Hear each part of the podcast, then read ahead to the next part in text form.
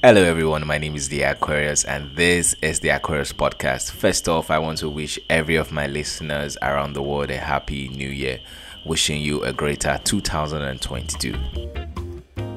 On this very episode of The Aquarius Podcast, we'll be talking about a very, very, very important topic, which is reskilling.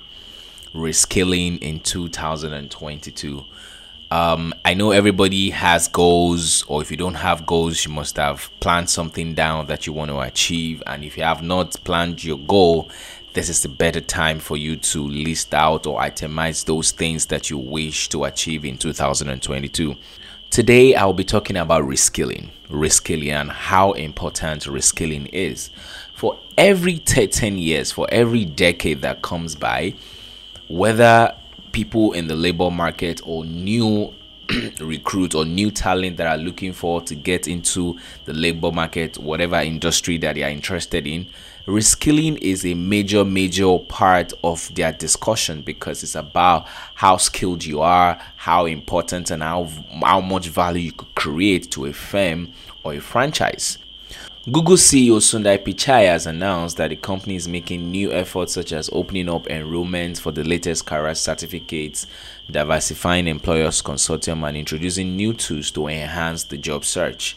Right. He's of the opinion that by 2025, a lot of people would need to reskill or they'll be out of job because of the fast-paced environment of how business and you know basically what business is changing with each and with each passing minute.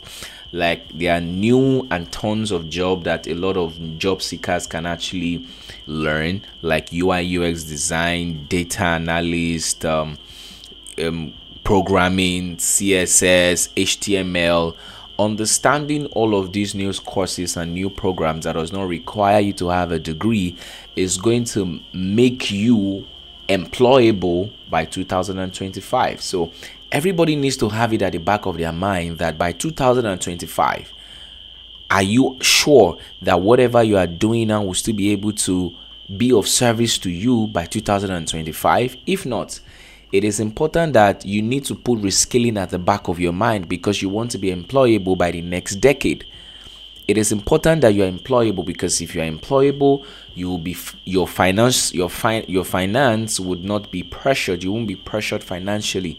So it is important that reskilling should be part of our 2022 goals either by UI if you want to study UI UI UX design which is um, user interface or user experience on on websites on on on website or on um, phone apps on what have you.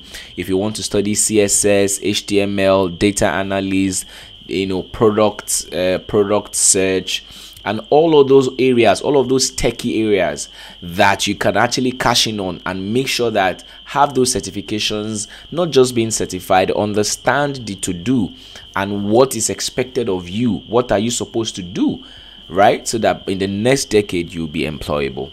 This podcast for today is very short, and I just want you to understand the importance of reskilling and um, updating yourself, updating your CV. Currently, I'm actually learning UI UX. Some of my friends are learning um, motion graphics, 3D animations. That's another area a lot of you can look out for copywriting is also one of them. You know a lot of these skills are going to be in demand by 2025 and just like i said earlier is what you are doing now going to be going to suffice for you in the next five years or so to come. That's all i'm willing to share on the aquarius podcast. My name is the aquarius. Thank you for listening